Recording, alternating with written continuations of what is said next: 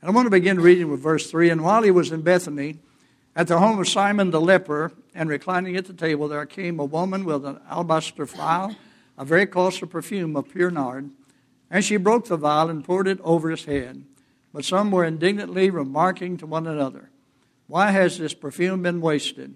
For this perfume might have been sold for over 300 denarii, and the money given to the poor. And they were scolding her but Jesus said, Let her alone. Why do you bother her? She's done a good deed to me. For the poor you always have with you. Whenever you wish, you can do them good, but you do not always have me. She's done what she could. She has anointed my body beforehand for the burial. And truly I say to you, wherever the gospel is preached in the whole world, that also which this woman has done shall be broken, shall be spoken of me in memory of her. All of us have different preaching styles. Of course, uh, Brother uh, Aaron had the style of walking back and forth, and uh, most of the young preachers today uh, have that style. And uh, when you get to my age, you just conserve all the energy you can get, and I just stand behind the pulpit and, or the lectern and hold on to it in that sense. But you know, the emphasis is not how we present the gospel. The emphasis that really counts is the gospel we present, the Word of God, that we stay true to the Word of God. And that's what I've tried to do all of my life. Now, you have to read all the gospel accounts in order to get all the details about what this woman really did on that occasion with the Lord Jesus Christ. And I'm not going to focus on what she did, I'm going to focus on what Jesus said about her. It's interesting to note that the disciples were criticizing her, but you'll not find any account in the Bible where the disciples really just, just uh, express the love and concern and grace that this woman expressed to the Lord Jesus Christ. They spent their time arguing with one another about who was the, the greatest. Uh, so many times that was the case with the, uh, with the disciples in that. Uh, she's a favorite of mine because she did what she could. And that's what Jesus said. as long as history exists, she'll be spoken of. As long as the Word of God is taught, as long as preachers are preaching, Jesus said, This woman, there will be a memorial to her because she did what she could do. And that's the thing I really like about her is the fact that she not only worshiped the Lord Jesus Christ and was not ashamed to show her love and devotion to him, but she also was doing that which she could do in preparing him for the time in which he was going to go to the cross of Calvary.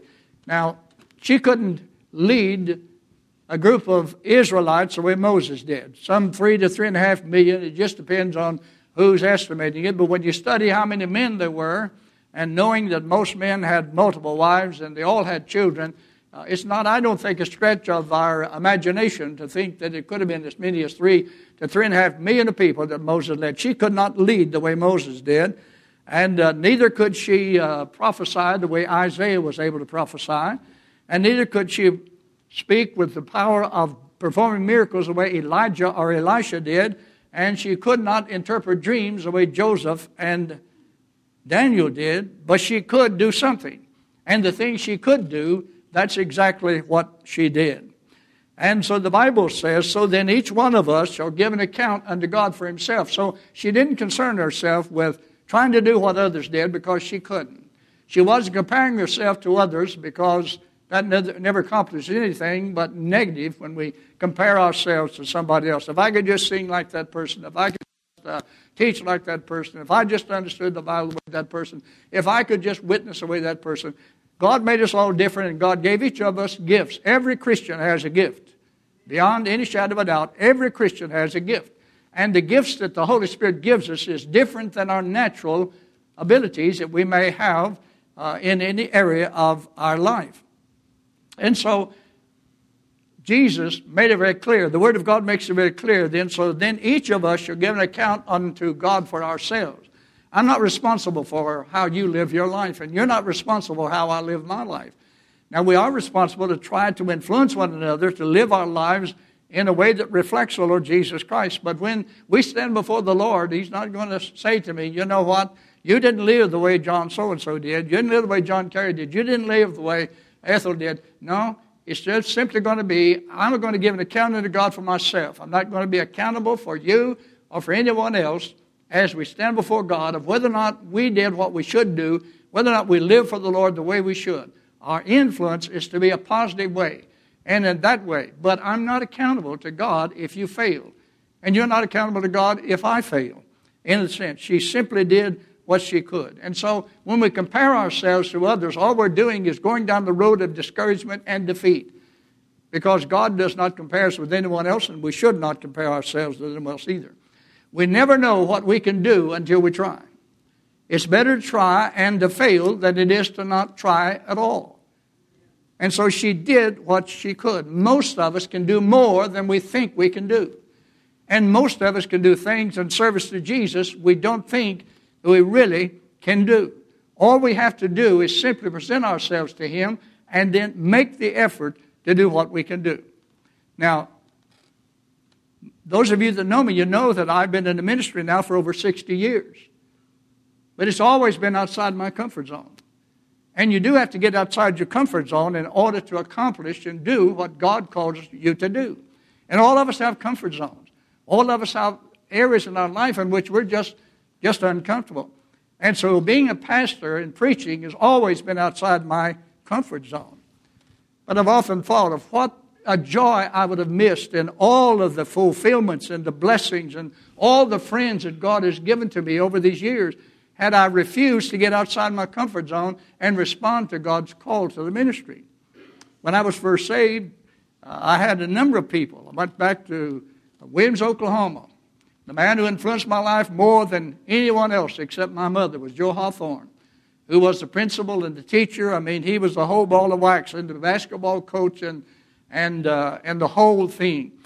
But he had such a positive influence on my life. He taught Sunday school in the Baptist church. But I did not go to church. My family, of course, as you know, uh, was not uh, a Christian family uh, in, uh, in that sense. But the first thing I wanted to do after I was saved was to go back to Williams, Oklahoma, and tell Joe Hawthorne that I accepted Christ as my Savior. The first thing he said to me was, Are you going to be a preacher? And I didn't know where it's coming from. I said, My goodness, no, I could never be a preacher. And other people would say to me, Are you going to be a preacher? And I'd say, Absolutely not. I had a, I had a superintendent at where I worked that by his language and his actions, you would have never known he'd ever been inside of a church building. But he'd say to me, You ought to be preaching. Bob, you ought to be preaching. And I'd say, Marshall, you're crazy. I couldn't preach. And one day he said that to me, and I said, God, are you trying to tell me something through a man that gives no evidence he even knows you? If you say get on the top of this building and shout Jesus saves, I'll start looking for a ladder.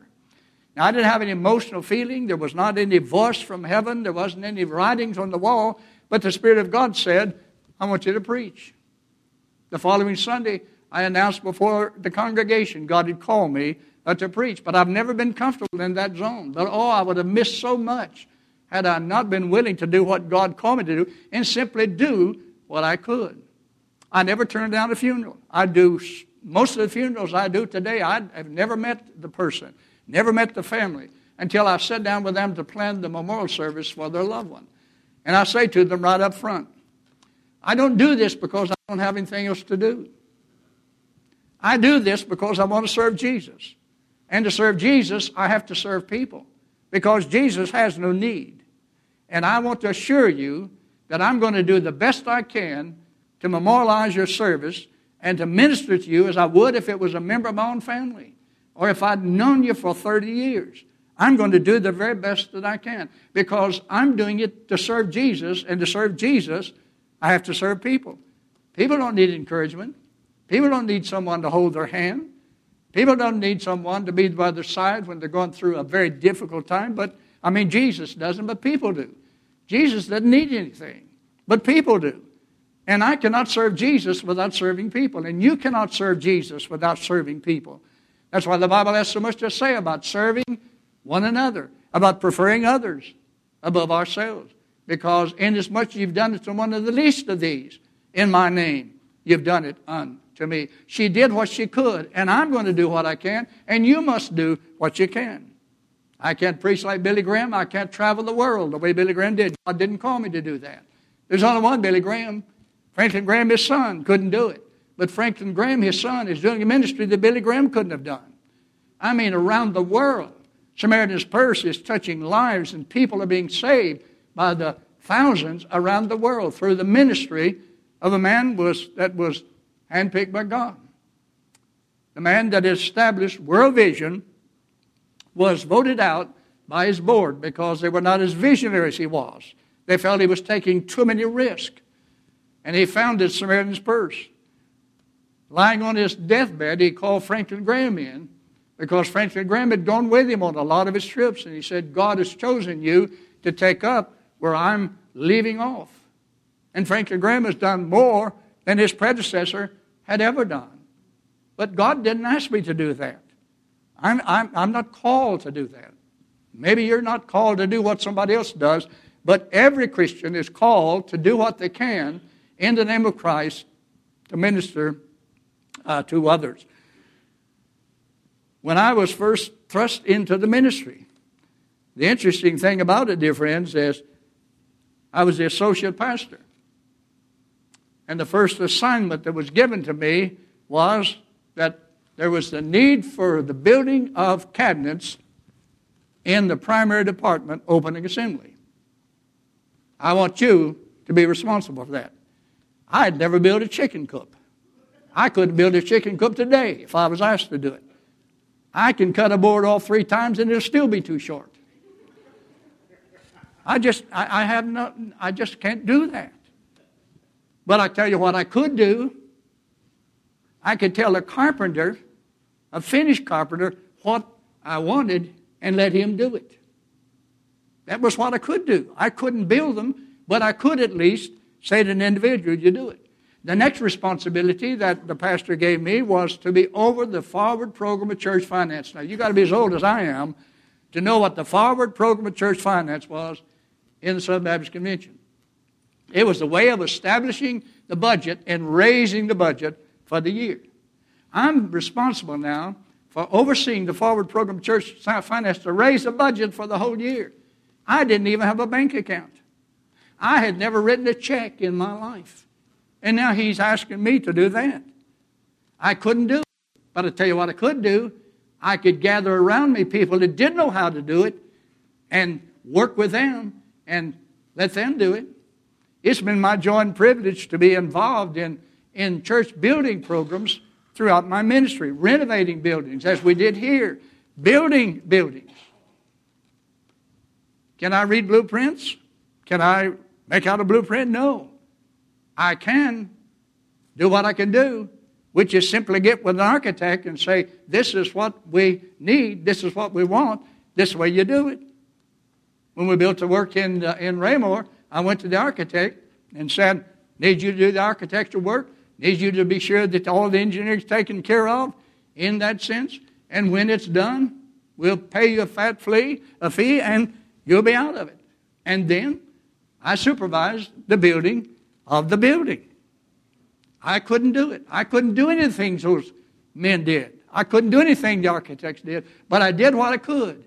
I could go to the people who could do it and say to them, this is what needs to be, uh, to be done. Any success that I've had in the ministry, which is not a whole lot of success from my point of view, I've never been the kind of pastor, the kind of preacher that I would have liked to have been but I can say I've always done the best I could. And I've always said I've done what I could to do that. And the reason for it is that I always spend a lot of time in prayer. Pray without ceasing, the Bible says. And so I, I've always spent a lot of time in prayer. And I've always sought counsel. The Bible says a wise man will hear and increase in learning, and a man of understanding will acquire wise counsel. So I sought the counsel, first of all, from God. If anyone lacks wisdom, ask of God. And then I sought the counsel of others who knew how to do the job. I sought their counsel. And then I practiced the counsel of God's word that says, whatever your hand finds to do, do it with all of your might. Do it to the best of your ability. Whatever you do, do your work heartily as for the Lord rather than for men, whether you eat or drink or whatever you do do all to the glory of God. We all can do that. And then I knew and acknowledged where my true source came from. and that any success I could have in my life had to be dependent upon God working through His Holy Spirit in my life and in whatever projects that I had to do. Because Jesus said, Without me, you can do nothing. And I used to say, You know what? I can be a failure, but without the Lord's help, I can't be a good failure.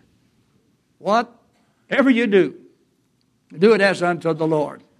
I've said in committee member meetings more times than I can count when they spent their time discussing why something couldn't be done.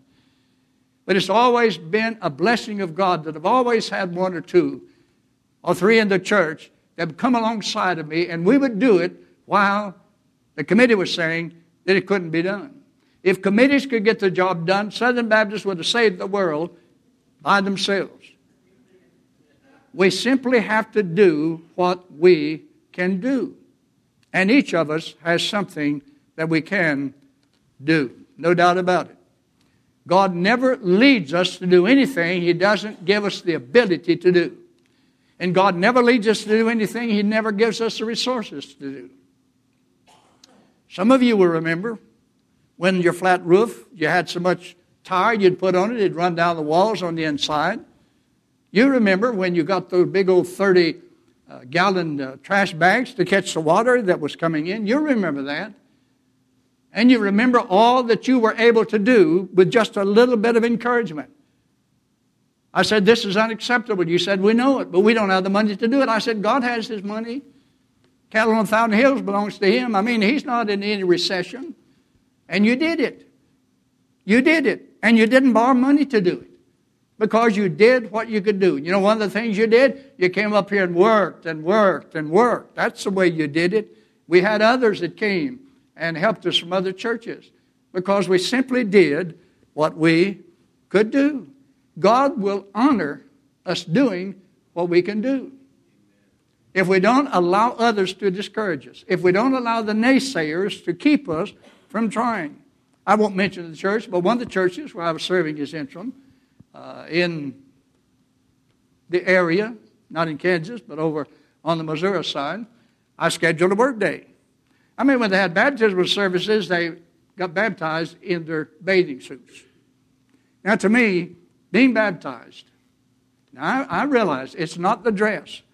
But listen, there isn't anything that takes place in the church that's more important than somebody confessing Jesus as Lord and Savior of their life. They had no dressing rooms, they had nothing. And I said, you know, we need some dressing room. We need to do this. We need to do that. So I called a work day. One of the men came to me and said, it won't work. We've tried that before. We've had work days before. Nobody will show up. So I got in the pulpit and said, I've been told that nobody show up. But you know what? I've been doing this throughout my ministry, and nobody has refused to show up. So don't you spoil my record. When we had a work day, I had scheduled it from 9 to 12. Within an hour's time, we had so many people that were there. Everything was done, and I sent them home. Because you see, I challenged them to do what they could do. I had the materials on site, I had everything that needed to be done. And as they came, they walked in the door and said, What do you want me to do? And I said, You do this, and you do that, and you do this, and you do that. I couldn't have done it, but I could tell them to do it. I'm good at telling people how to do things, or what to do, really. I was in a Sunday school class of a church where I was, was preaching, and they were discussing the thing. One of the ladies said, well, well, maybe Brother Bob has an opinion. I said, I got an opinion on everything. May not be right, but I have opinions.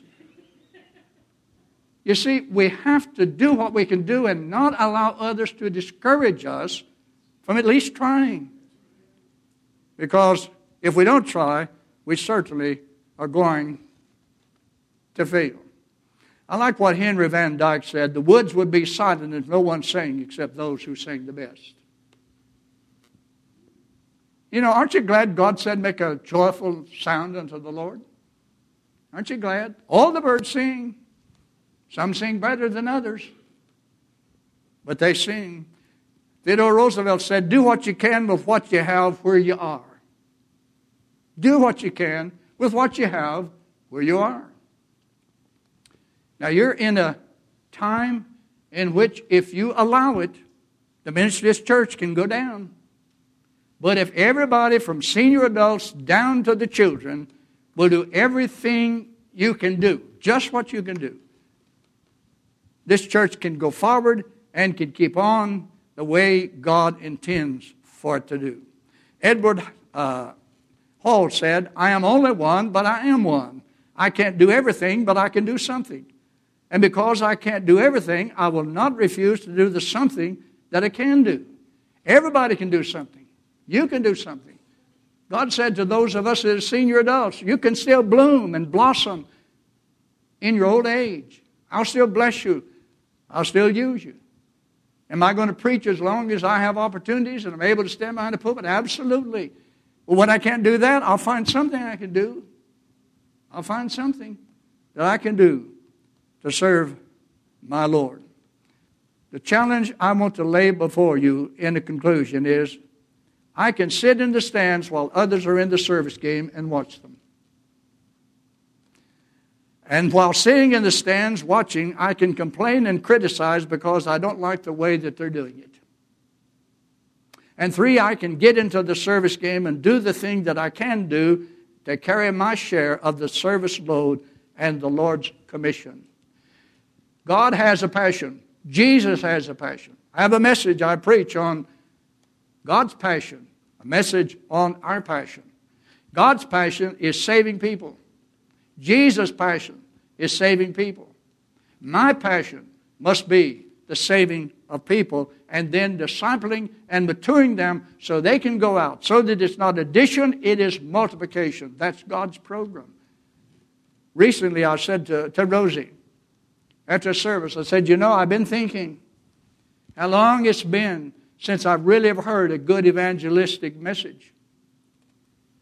How long has it been since churches put a real emphasis on evangelizing? The one thing about Sharon, uh, Aaron that, that, that won my heart and I appreciated so much about him was his passion to see people come to know Christ. We all need that kind of passion. In less than a week, probably about a week, less than two weeks, in our state Baptist paper, there was a quote from one of our convention president seminary presidents, made this statement. He said, In all my life of service for the Lord, I've never seen as much less evangelistic preaching and as much evangelistic emphasis in the church as I've been seeing over the last five years. And what's the result? Southern Baptist churches are dying all across our land. The doors are closing. I had a call just this week from an individual in another state that said, You know, we have decided as deacons to go before the church this coming Sunday morning, today, and simply tell the congregation, we're either going to have to, all of us, do what we can do, or we're going to close the doors. He said, We've been fighting for 50 years. Power struggles have been going on for 50 years. We're under the judgment of God as a congregation. That, that, that was his words. When we lose our passion to win people to Jesus and lose our passion to help those that are converts to grow and mature in the Lord, we've lost the commission that our Lord gave to us to do. I want to be somebody that does what I can to help somebody come to know Jesus as Lord and Savior. This past week, Rosie and I were in, in Wendy's. We sitting there eating. A couple came in, five teenagers. Five teenagers. Sat down at the table across from us. He said, Let's pray. He gave thanks to the Lord. We got ready to leave. I walked over and said, I just want to express my gratitude and congratulate you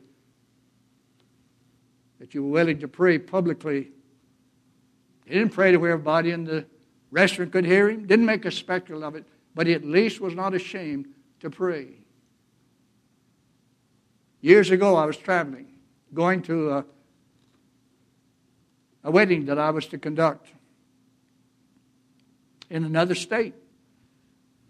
I'd taken a co worker friend of mine with me, and when we sat down to eat, we just prayed. One of the waitresses walked over to me and said, I, I see that you're probably Christians because You did what most people don't do. I saw you bow and pray. I've really got some problems. Would you have the time to talk with me?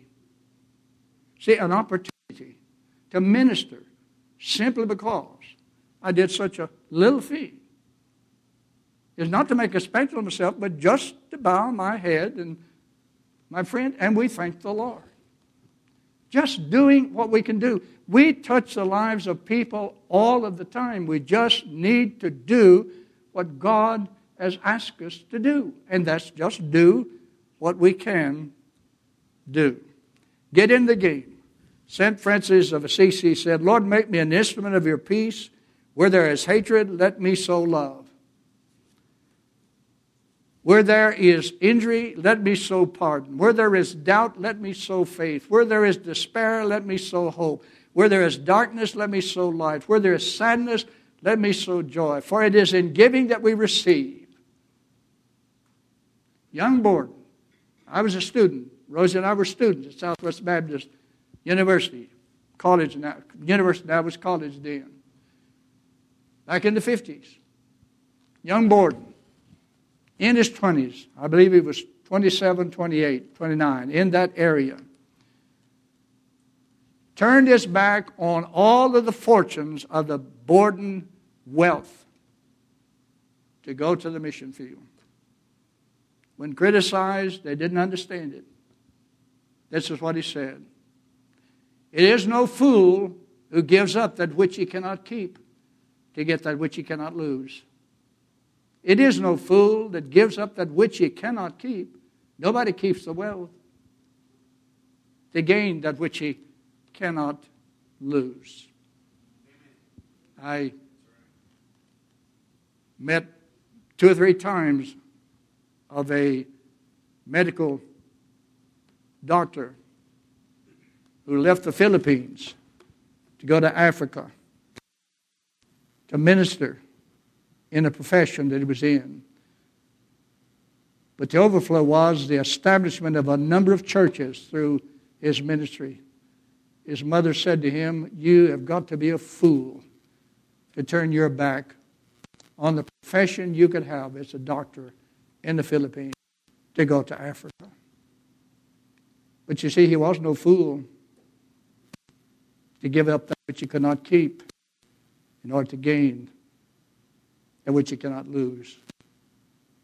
And he was on his way to go back to Africa when he preached in the church where I was serving an interim, doing what he could do to serve the Lord. Now, there's only one thing, dear friends, that you cannot do. You can't save yourself. You can't save yourself. And there's not one thing you can do that will save you because Jesus already done it all. That's what I should have said. There's not one thing you can do to save yourself. Jesus has already done it all. You don't need to do anything to save yourself except just accept as a free gift God's grace and mercy extended to you through His Son, the Lord Jesus Christ, and you'll get the gift of eternal life for the present and for the eternity.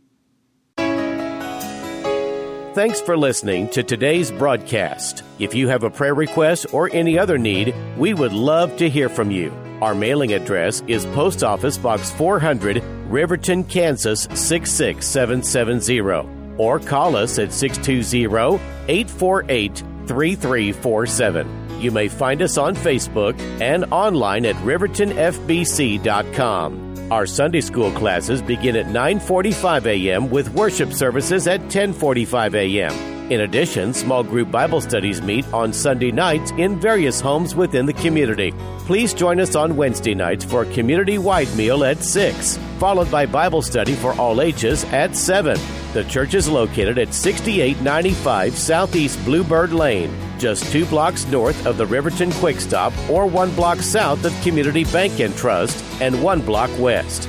This is downtown Keith Brown inviting you to join us again next Sunday morning at 8:30 for another exciting message from God's Word.